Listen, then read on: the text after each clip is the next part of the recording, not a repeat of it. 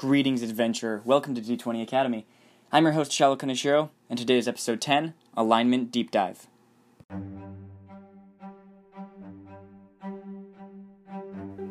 Alright, so I really hope you guys enjoyed this episode. Uh, I had a lot of fun, uh, you know, researching this and, you know, diving deeper into this um, while I was, you know, planning out for this episode. And, you know, I can learn something, and I really hope you guys learn something. Uh, I'm going to give a full description of what alignment is, uh, the history of it, break down all all nine uh, different alignments, uh, kind of talk about the argument about whether or not you should use alignment in your D&D game, uh, and all that kind of thing. So I hope you guys learn a lot, and I hope you guys really enjoy it.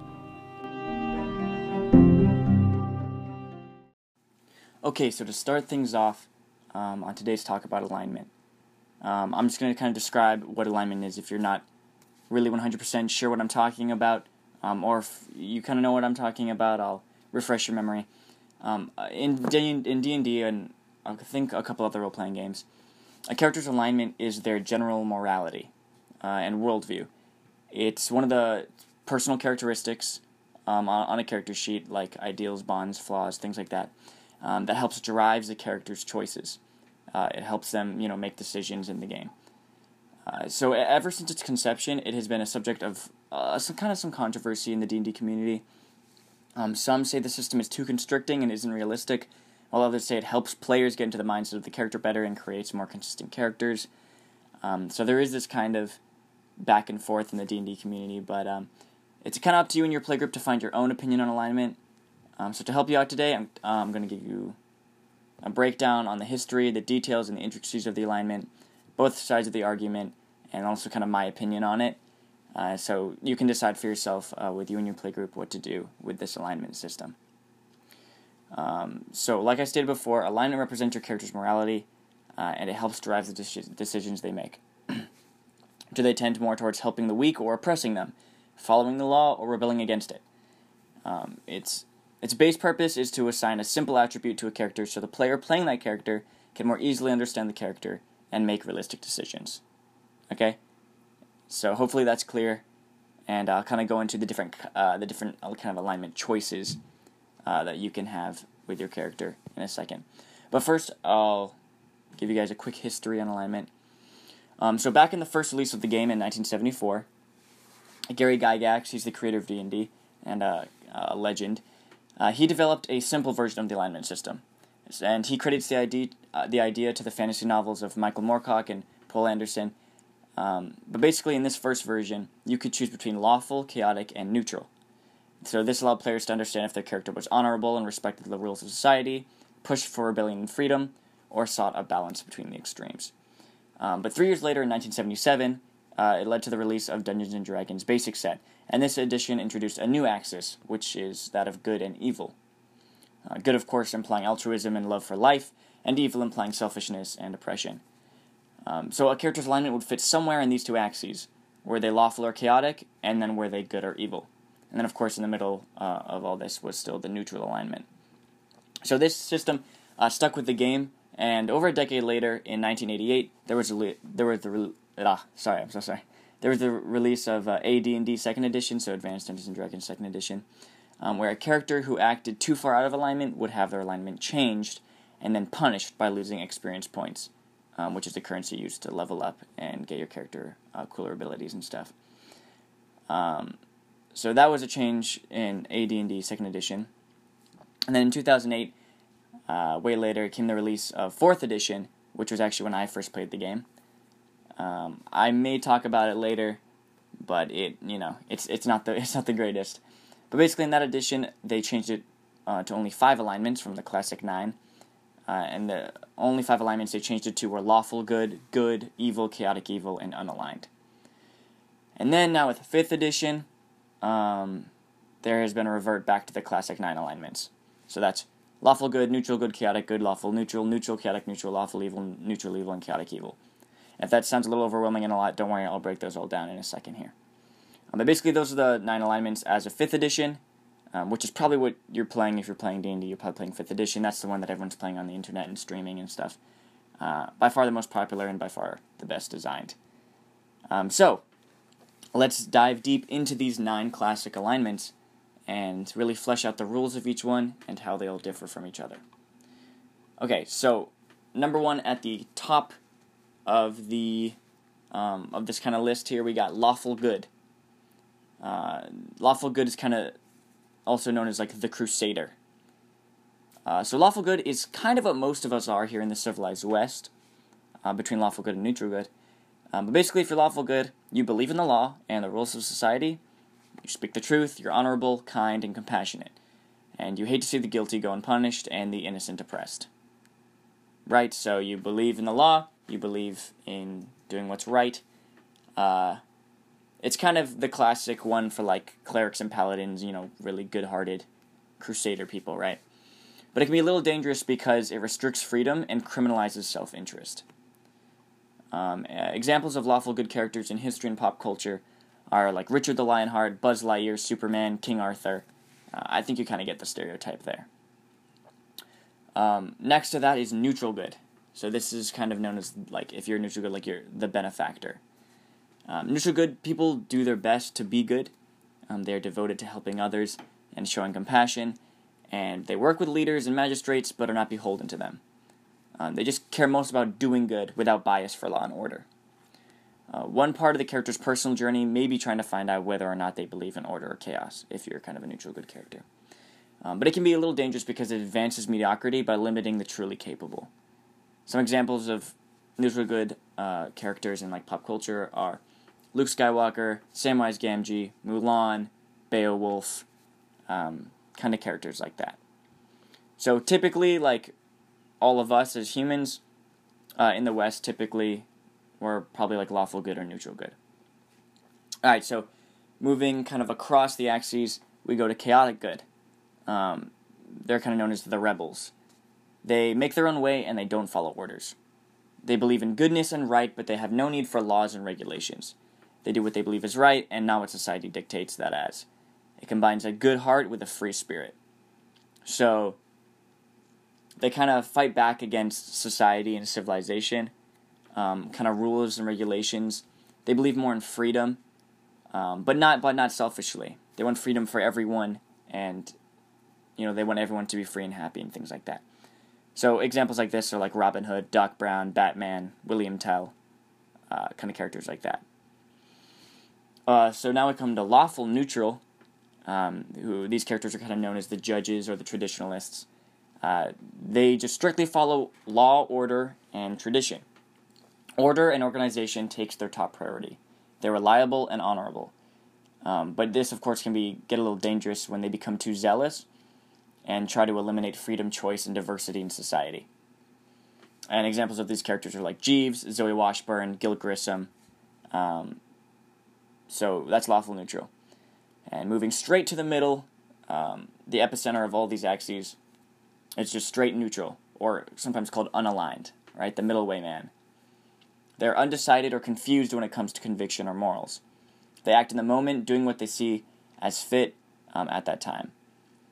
So they're kind of either that character, or they may see law, order, good, and evil as dangerous extremes and attempt to preserve neutrality to keep balance. Um, and they can kind of be trusted because they're not too biased to any side of the axes. But they can be dangerous because they can be kind of apathetic, indifferent, and have a lack of conviction. It's hard to count on someone who doesn't yet know where they fit in the moral compass. Examples of characters like these is Sherlock Holmes, Indiana Jones, and M from James Bond. Alright, so moving down, we come to the bottom of the neutral place, which is chaotic neutral. They're kind of the free spirits and individualists. They care most about freedom and their own liberty. They avoid authority, they resent restrictions, they challenge traditions.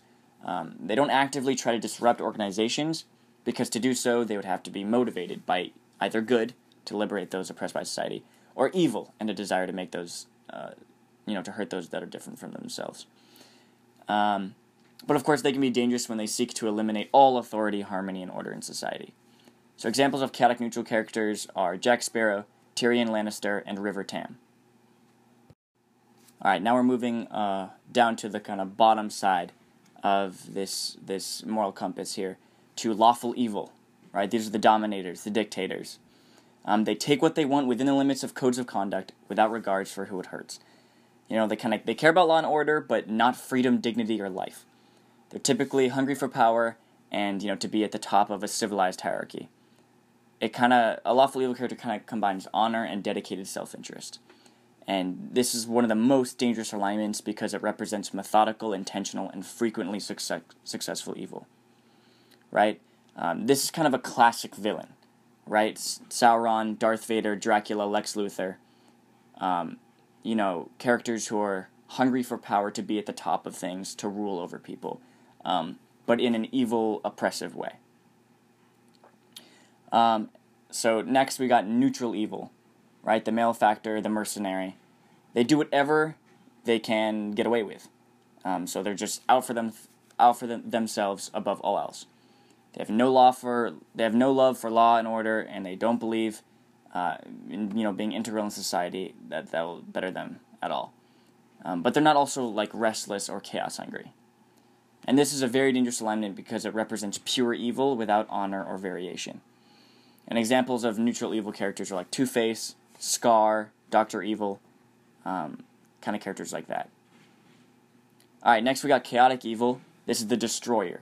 They do whatever their greed, hatred, or lust for destruction drives them to do. They're vicious, violent, and unpredictable. They're selfish, ruthless, brutal, and they just they seek out chaos for the sake of chaos. They're a volatile and incredibly dangerous alignment because it represents the destruction of life and beauty, as well as the order on which they depend.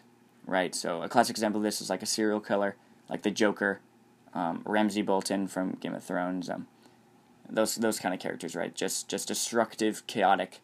Um, don't care about who they hurt. Those kind of characters.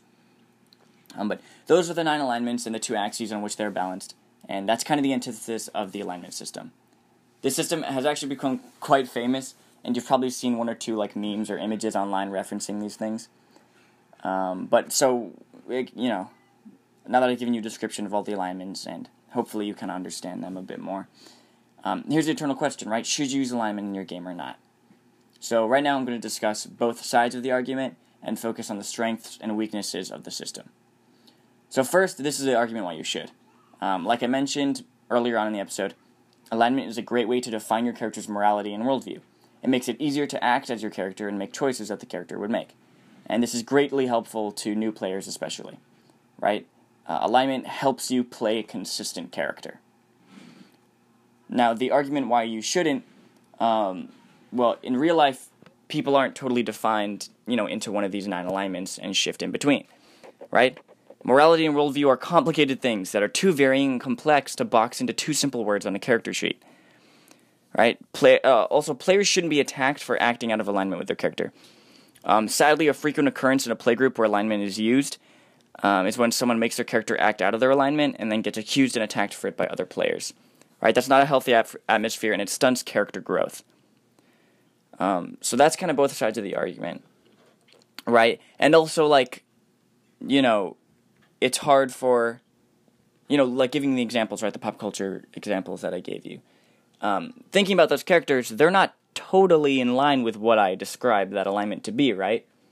Sometimes they kind of made choices and they had some things in their background and, and they did some things that were not completely into that alignment, right? Because just as people were, just much more complex than that. And so sometimes alignment can be a little too constricting and actually do the opposite and make it like you know a little more unrealistic to play a character like that. All right, so here we go. So what do I think about alignment? What do I think about all this? Well, I do agree that realistically, morality in making decisions is very complex, and it can't really be boxed into whether you support law or chaos and good or evil, right? But on the other hand, it can be tough for players to play a consistent character because they're not completely sure of their worldview or moral compass. So here is what I suggest. If you're new to the game or find playing a character with alignment greatly helps you play your character, um, go do that. But make sure that the playgroup understands that this is just a basic trait that helps players keep their character consistent, but that acting out of it shouldn't be punished. It's simply for helping the player, but shouldn't define the character. Um, when I was saying about the frequent occurrence of like people getting attacked, like you don't want that to be happening in your playgroup, right? That that's not a good thing. Um, just you need to like alignment should just be used as a base thing to help players get into their characters, but you know it shouldn't it shouldn't be constricting them. They should be able to be free to make other choices that they think their character would be fit to make, depending on other things like their background, their flaws, their ideals, and things like that. Right? Just more of a uh, a guideline, right? Um, but you know, if you'd rather not play with alignment, that, that, that's also fine. Fifth edition has added four more character dynamics that can help define a character's worldview and morality. Right? Personality traits, ideals, bonds, and flaws. So if you have these, then you can play a very realistic and consistent character without having the constraints of an alignment. Right? All these things affect a character's thought process, right? Their ideals, their bonds, their flaws. Uh, it affects their thought process and worldview. Um, so if having an alignment puts too much pressure on you, feels like it kind of constricts your decision making and things like that too much, uh, then yeah, you, you don't have to use alignment. In 5th edition, there's like a couple like rules and like some monster abilities that have to do with alignment. Um, it, it appears very rarely though, and you can like work around them. So alignment is not you know 100% needed to be used in the game for like rules and abilities. Um, it's just much more of a role playing thing, you know, to help you get into your character and things like that. Um, but that's kind of what I suggest about like whether or not you should use alignment in your game, right? So, like, not everyone has to use alignment. I don't think if if you don't want to. Um, it's just about like what helps you as a player. Um, but no one should feel constricted or be attacked for you know acting out of alignment and stuff. And I'm really glad Fifth Edition has added personality traits, ideals, bonds, and flaws. Uh, you know, and also like your backstory and all that kind of stuff, um, because that's realistic, right? That's what we all as humans have as well and that also helps drive the decisions we make and the kind of personality we have and things like that, right? Not just an alignment whether we're lawful good or chaotic evil, um, stuff like that. But um, yeah, that's kind of alignment. Um, it's a pretty interesting part about D and D. Uh, obviously, it's been there from the beginning. Um, still kind of argumented over um, things like that.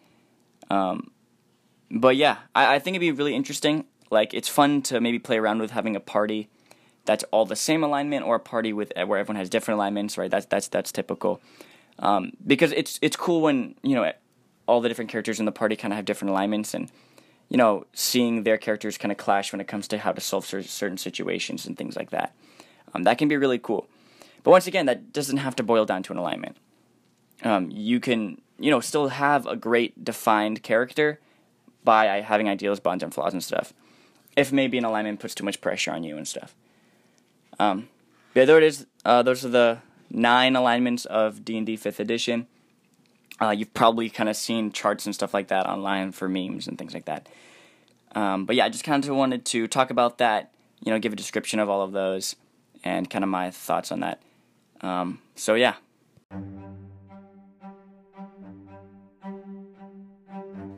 Alright, so that brings us to the end of today's episode. Uh, thank you so much for listening. I hope you learned something. I hope you got something out of that. Uh, this was a really cool one for me uh, to kind of research and, uh, you know, kind of look more, get deeper into it myself as I was planning for this episode. Um, but yeah, thank you guys so much for listening. Uh, have a great weekend, and I'll be back here on Monday with a cool review of some interesting monster. We'll see.